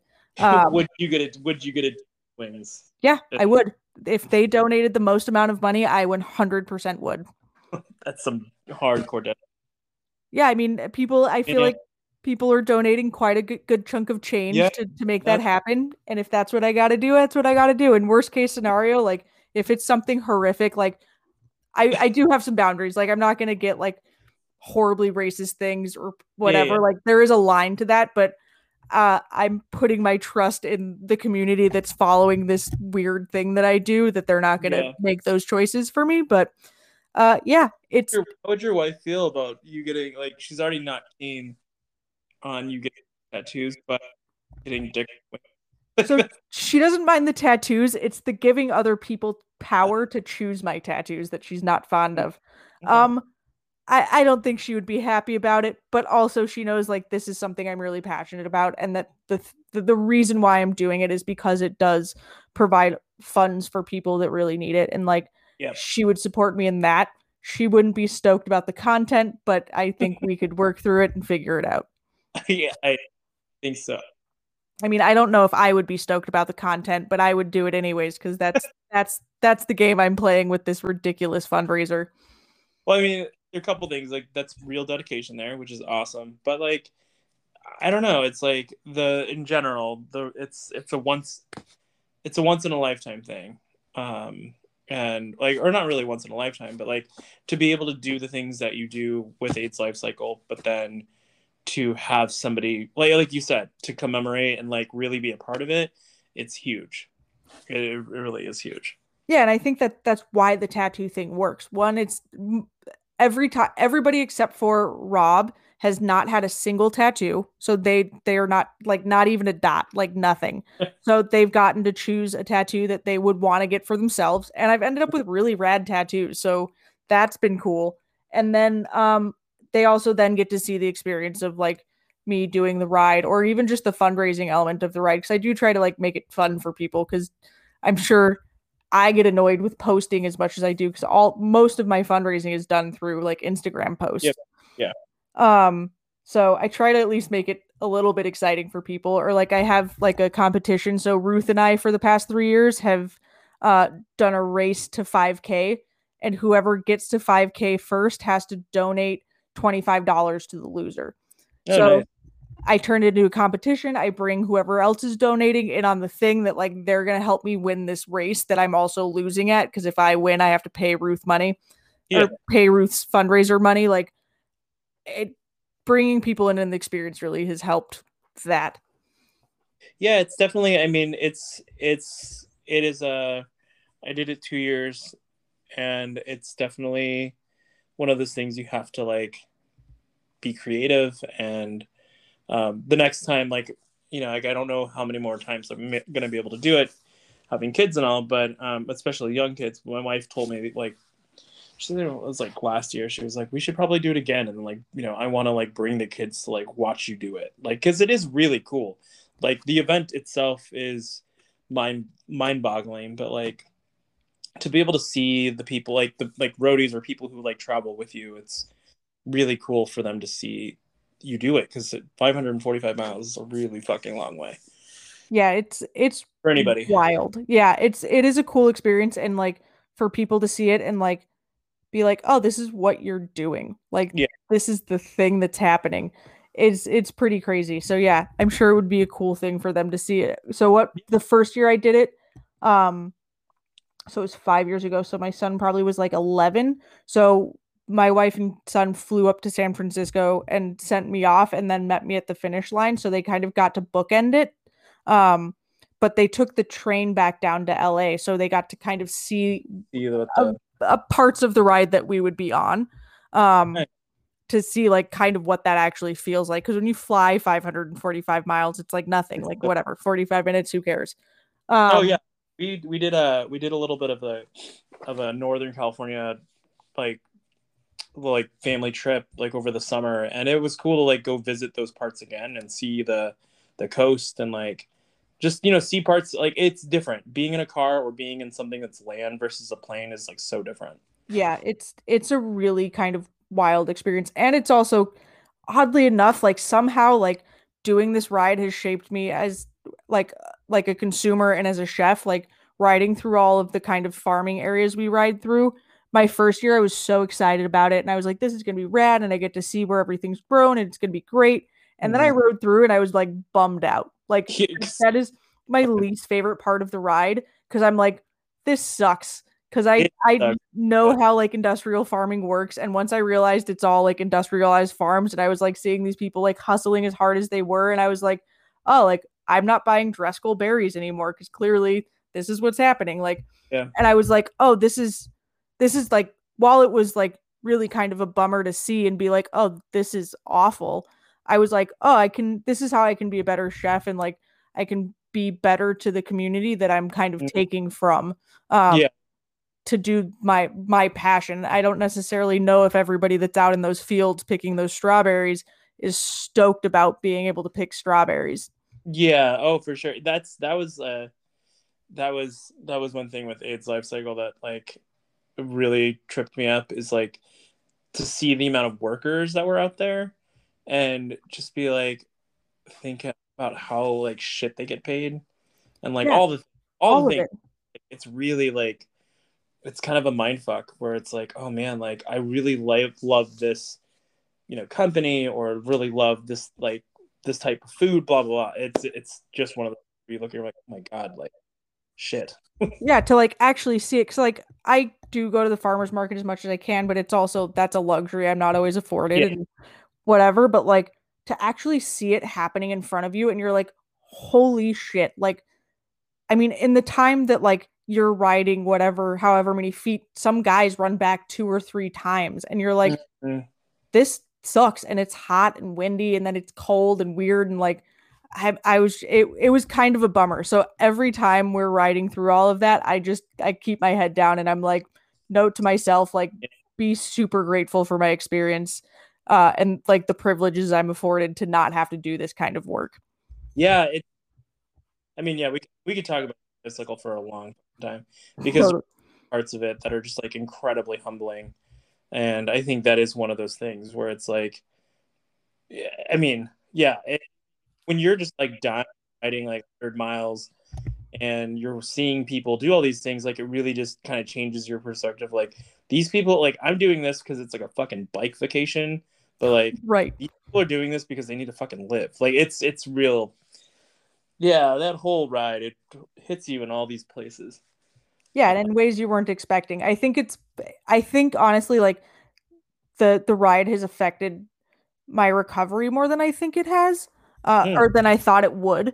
Um, in terms of just being like, oh, like I need to step outside of myself more and actually see what other people are experiencing in the world and not just what's happening in my like Mhm. bubble of recovery and or bubble of whatever. Like I yeah. it's important for me to actually like witness with my own eyeballs not through like a screen or through talking to people about what their life is what their life is like and i think it's also afforded me to be more compassionate for people in general that are that are struggling or having a rough moment yeah it, yeah I, I definitely i think i think to add to that i think it's like the week that i from the past like three years the week weeks that i have not done so much social media or anything was is the week of that ride.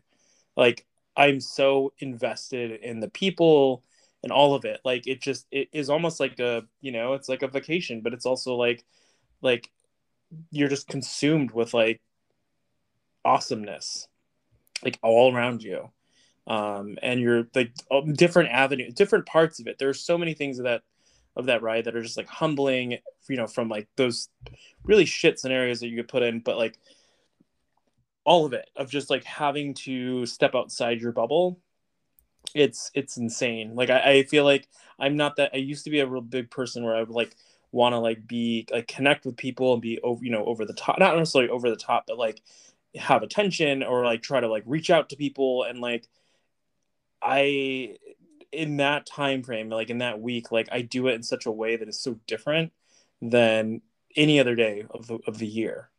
Um yeah that ride is it's it changes the way you fucking are. It's it's really crazy. It's it's pretty crazy. So it's it's also a thing like it's one of i do this is a very broad generation. I'm sure there are people that are there with other intentions but it's one of the few moments where like you see true altruism and true community happen because Mm. you really don't i have no expectations of the person i'm helping on the side of the road i know i probably will Oh. not see them again on that week i might see them maybe if i'm lucky but the odds are i probably won't see you again but like you're stuck and stranded on the side of the road like i'm not going to be the guy that's just riding past you like that that's not a Yep. cool move and i really just want to be there to help them like keep riding or whatever it is um which is really cool and then the fun fundraising element as well like i don't necessarily benefit from those dollars anymore at one point i was going to the aid or to the um gay and lesbian center to like receive therapy and all of that through them but like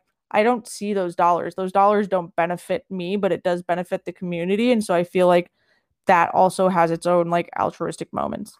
yeah oh yeah i'm sure there's like i mean there's yeah it's there's there, there's no way to really like describe all the all the things about alc it's it's phenomenal. It's connected with me a lot of with a lot of great people. Um and just lots of great organizations and just like causes all of it um that i will you know forever be imprinted in my brain and forever imprinted in my life. Like yeah it's uh, really amazing. Really amazing thing. Agreed. so also you opened a restaurant or opening a restaurant Yeah, which is tell all about it wild. Uh so it's called Detroit Vesey's. So it's my uh white my so my mother-in-law's uh middle and last name. So it's a super cool name. So I stole it when I got married to my wife. So um my brother two brother-in-laws and my son are all Detroit Veseys. So it's kind of like a f- my my paying my respects to the family and and their support. Um and yeah, so it's going to be a cycling cafe in in downtown LA in the Arts District and um we're going to have like a whole space for bikes and bike parking and all of that and um people can come get coffee or drinks and and food and just hang out and be be essentially like a AIDS life cycle but permanently. Um That's awesome that's kind of the the like broad strokes of the concept is that like it's just a place to hang out and have community and and eat some some food and and ride bikes and have a good time and like um it's I've always wanted to open up a restaurant. Like this is like my little kid dream kind of happening. I've always been planning for some version of this. Um so it's pretty wild that it's all kind of lining up the way that it is and um it's really nothing that I could have like made happen. It was all like everything leading up to this was all like it feels like oddly curated and I'm not like a person that um is is spiritual in that way that like I feel Mhm. like everything is predetermined. Um I, I'm more of the like choose your own adventure variety of of Yeah. spiritual things. Like I get to show up and make a choice, and that choice will lead me down a myriad of paths, whatever. Yeah. But like, it's it's kind of wild how much it's lined up over. I would say the past like two years to getting to the point of being able to like open my own restaurant. That's so cool. That's really, really, really cool. Yeah. Um, It's it's Where- wild. we're in the uh, we're in the arts district, is it? So it's on uh like Seventh and Mateo. Okay.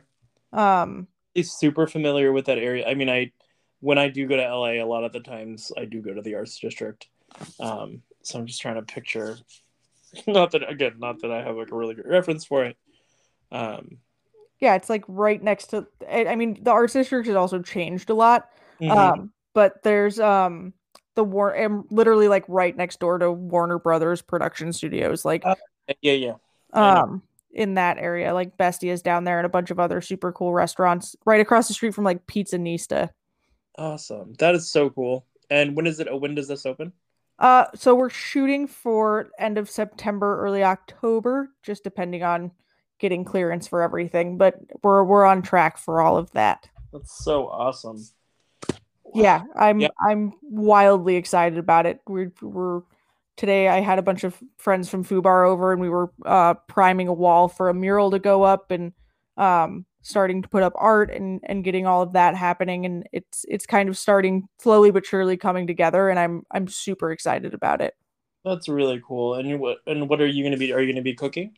Yeah, so I've I uh, created the menu. So like whenever I manage or like work in some kind of like authority figure, I'm always just I'm there to be a worker among workers. Like I'm there to help wherever I need, even if like I'm hired as a kitchen manager, like whatever it might be. Like I still just want to help out. So I imagine that's kind of more of where I'll fit in is just whoever needs help, wherever they need help, I'm there to help out.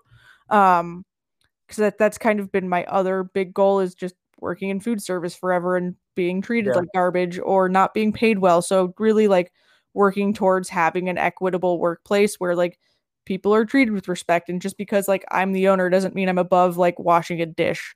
Um Cool. so yeah, that's that's kind of my goal every time I'm in charge anywhere and so I, I imagine that will be the same. Um of just like showing up to be of service to the team or whoever's working or whatever's happening there and making sure it's all it's all kind of happening. Well, yeah. I mean, I feel like that kind of like, I mean, it is one of those. It is something that is needed more so in our workforce of just really people who are owners or part of you know i guess like uh, you know higher ups if you will like within whatever company business restaurant whatever it is and like to really just be a part of the groundwork because a lot of the groundwork is is you know that is the job. Um, and it's i feel like even like where i work in general it's nice to see people you know in the trenches with us um, because it's kind of or like the higher ups like in trenches with us because it's like it, it's almost like a just a reminder that we're all in this together. Um, yeah.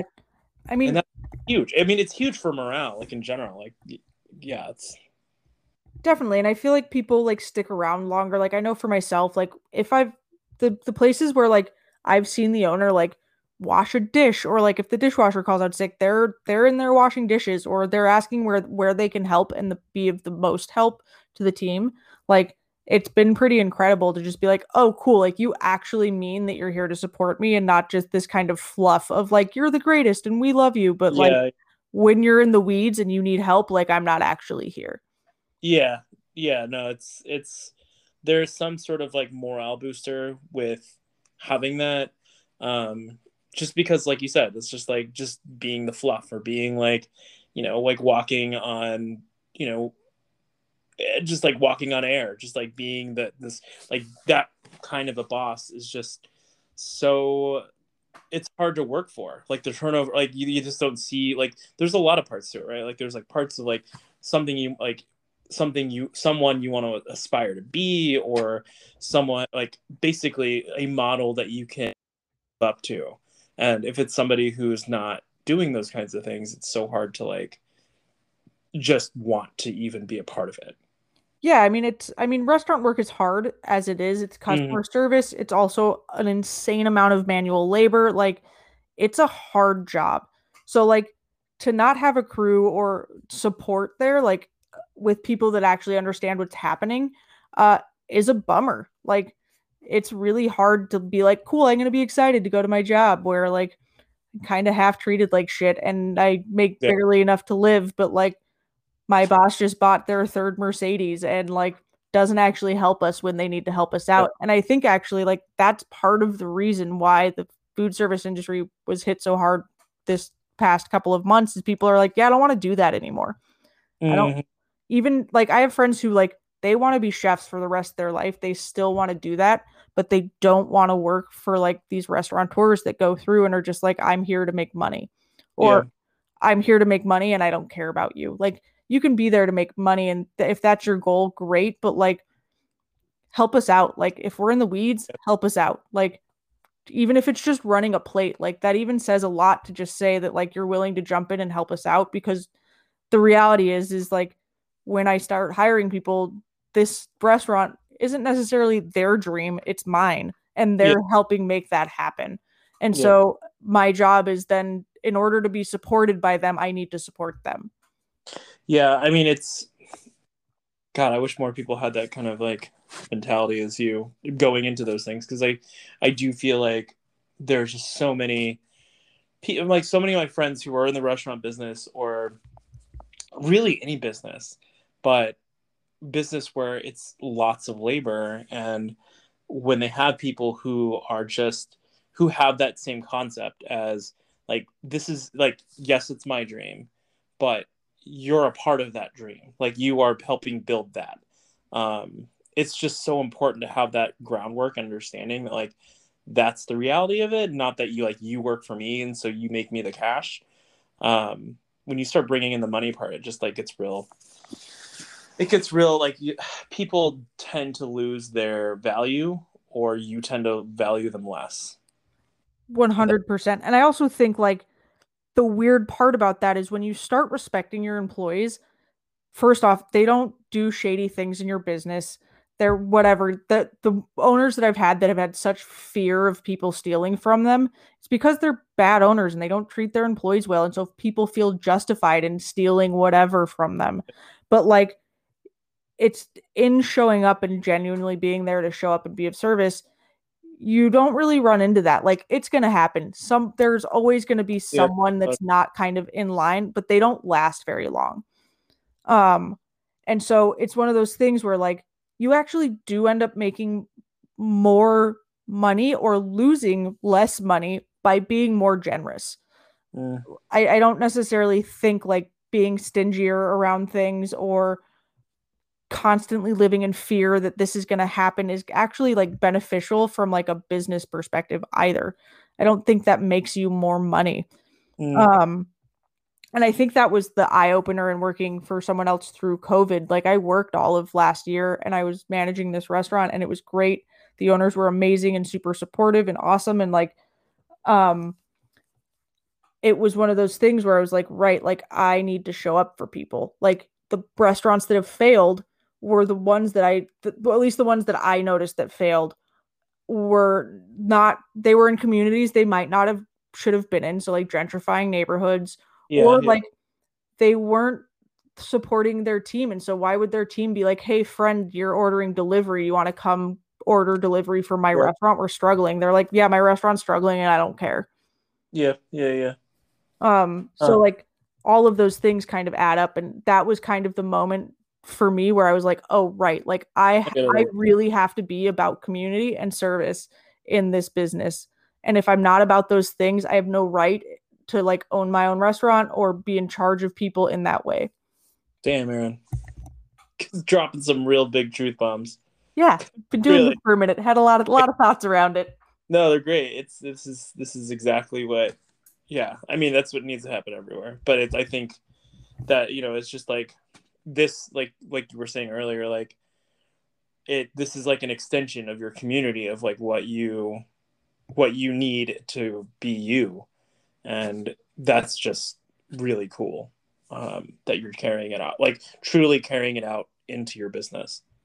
Yeah, and I think that's that's like a huge benefit of like being present for my life is I get to mm-hmm. see those things that make me uncomfortable and be like, "Oh, why why am I mm. uncomfortable with this?" And it kind of goes back into like us talking about the oversharing and constantly analyzing things Yeah. like that is an asset in this moment of like me over analyzing why I'm wildly uncomfortable or crying in a walk-in at a job like it's not just because they said something mean to me. This is a buildup of, of other terrible things that have happened to the point where I'm breaking down in the middle of service. Um, so like I feel like it it that's the benefit of of being sober in this industry and being able to be like, oh, like I don't like this and I don't want to carry on this bad behavior. That's awesome. I mean, that's man, that's super cool. you're you're such a badass. Thanks. Love it.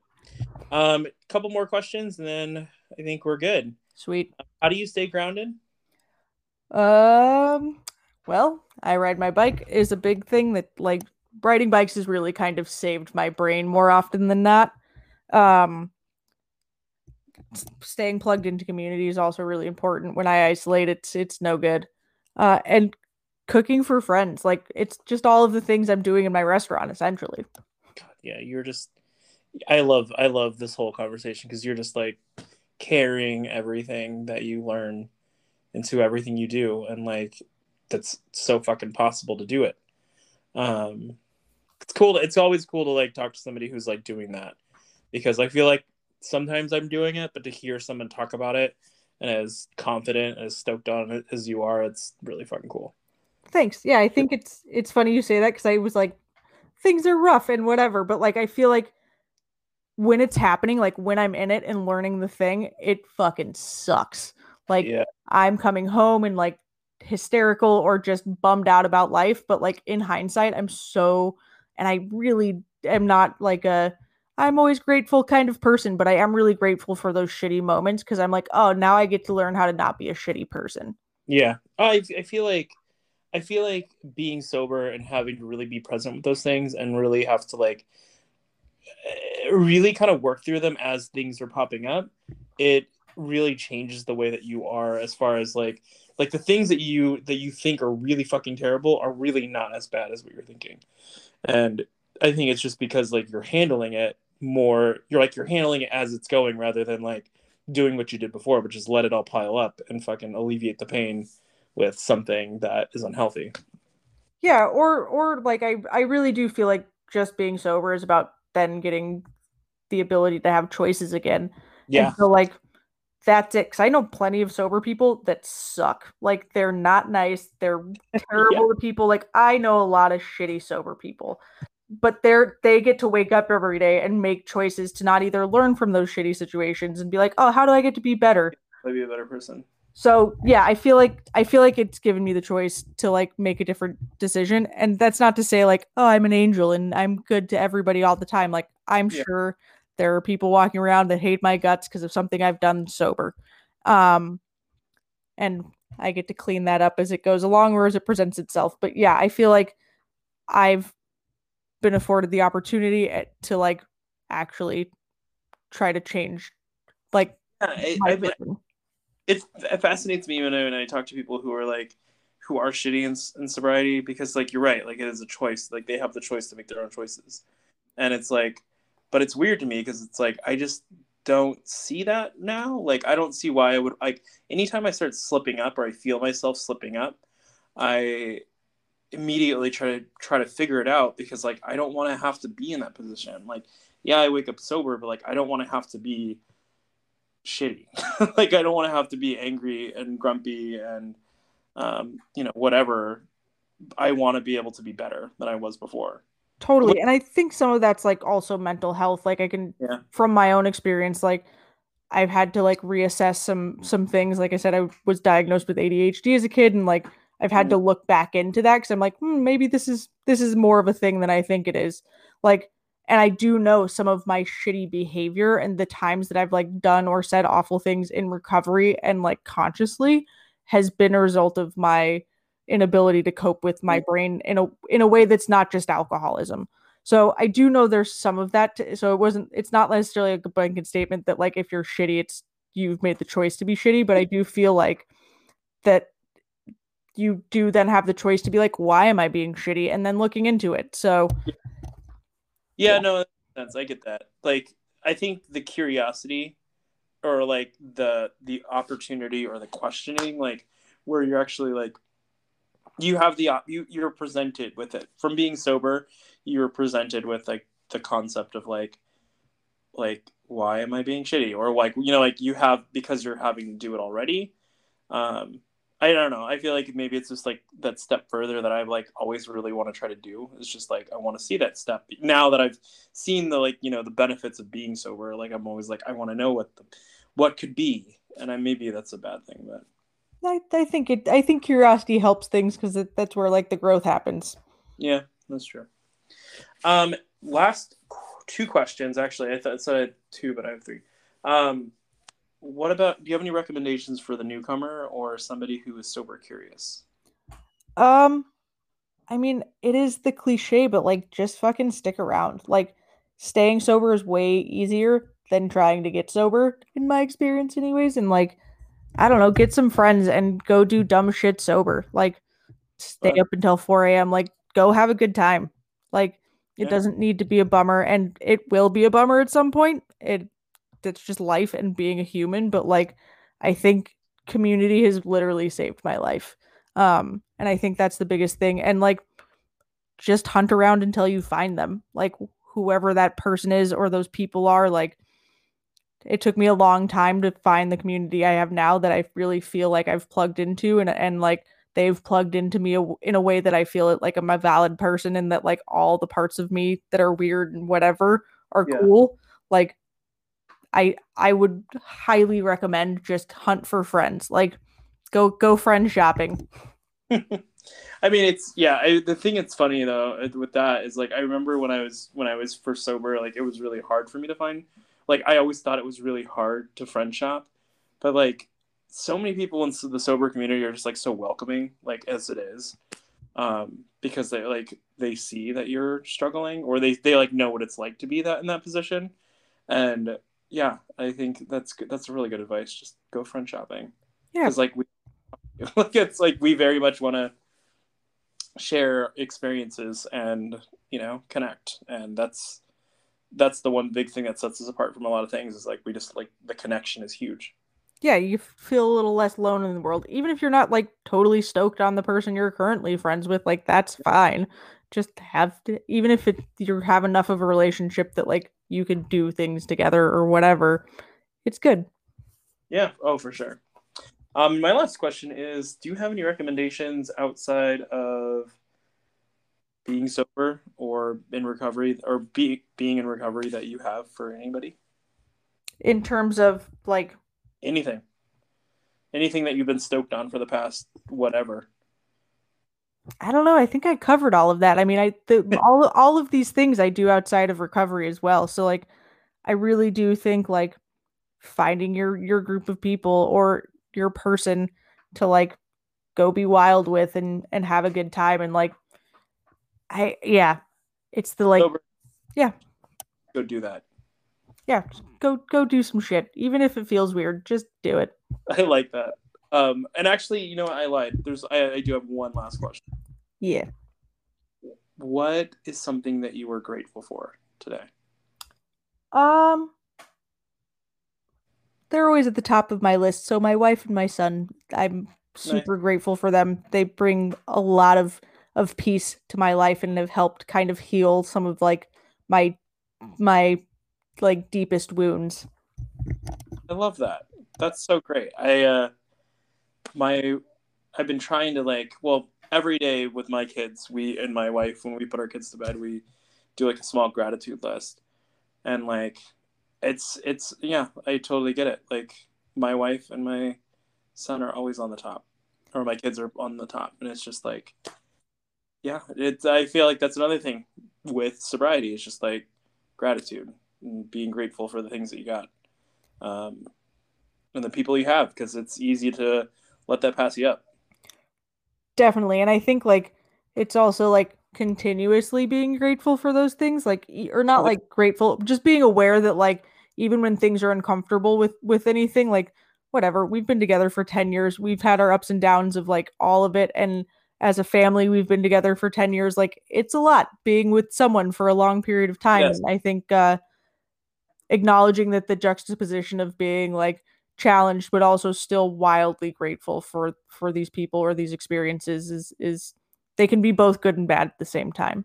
Oh, for sure. And I, th- yeah, I think, yeah, you are right 100% with just consistently being grateful for it. And like, yeah, like just being consistently grateful. Like it's, it is one of those things where it's like, if you're in a long term relationship, like it is a lot to be with somebody for years on end.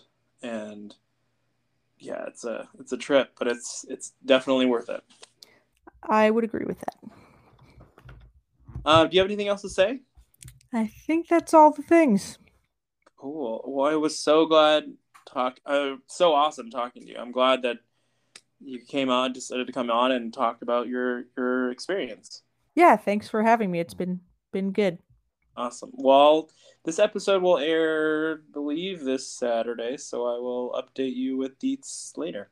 Sounds good, and I'll share it all over the place. Cool, cool, cool. Have a good one. Awesome. You too. Bye. Bye.